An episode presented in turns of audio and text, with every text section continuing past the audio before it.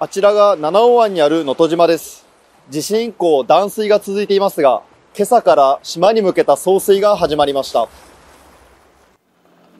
22日午前9時ごろ、七尾市能登島にある水道施設では、職員が水道管に水を通す作業を行っていました。県の水道管は地震で複数の箇所が壊れ、金沢にある調整池から七尾市までのおよそ120キロで水を送れなくなりました。その後、先月29日までに七尾市の藤橋供給店までは復旧したものの、能登島裾供給店までのおよそ10キロの点検や修理が続いていました。バルブを開けてあの、まあ、また漏水がないか確認して大丈夫ならまた先に進んでいくっていう作業になるんですけども午後、能登島の一部の住宅では水が出るようになっていました。このお風呂に入るのも50日ぶりぐらいですか？そう、50日。50日ぶり。水が一番、水はお金より大事よ。一方で、すべての住宅で水が出るようになったわけではありません。県の水道管はすべて復旧しましたが、市が管理する水道管の修理や点検は続いています。まだ来とらんね。なんか、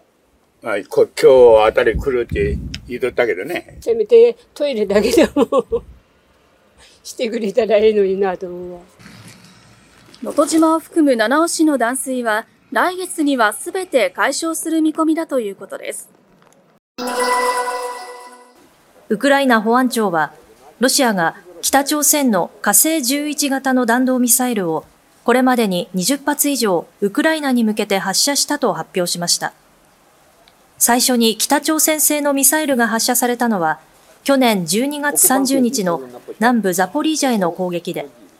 その後、首都キーウ、ドネツク州、ハルキウ州でも民間住宅に着弾し、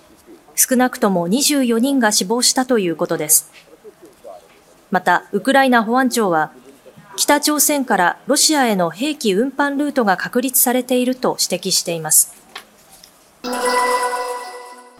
西山ファームの元副社長、山崎祐介容疑者は先月31日、インドネシア西部のブラン島近くの海上で、木造の密航船に乗ってマレーシアに行こうとしていたところ、当局に身柄を拘束されました。現地当局の捜査関係者によりますと、山崎容疑者は現地当局に対し、日本でたくさんの金を借りた。友人の手を借りてインドネシアに来たなどと話しているということです。山崎容疑者は身柄拘束時、スマホやパソコンなどの端末のほか、金の貸し借りをめぐる契約書を所持していました。西山ファームは全国から少なくとも133億円を不正に集めたとされ、元幹部らが相次いで逮捕・起訴されています。22日のニューヨーク株式市場ダウ平均株価は前の日の終値から456ドル87セント値を上げ3万9069ドル11セントで取引を終え7営業日ぶりに過去最高値を更新しました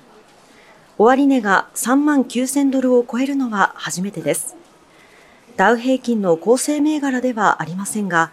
前の日に市場予想を上回る高決算を発表した半導体大手 NVIDIA が16%以上上昇する大幅高となり、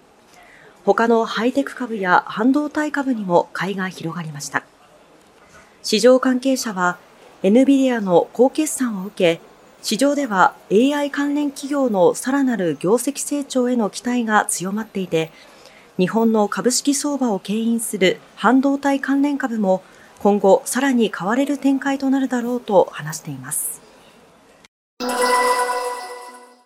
警視庁によりますと、服部隆二容疑者はおととし、仲間と共謀して渋谷区のタワーマンションに侵入し、腕時計8点、およそ1億2100万円相当を盗んだ疑いが持たれています。この事件では、ウォーリーと名乗る指示役の男ら6人が逮捕され、実刑判決を受けていますが、服部容疑者は、被害者の家に高額時計があるという情報を得て、面識があった指示役の男に盗むよう持ちかけ、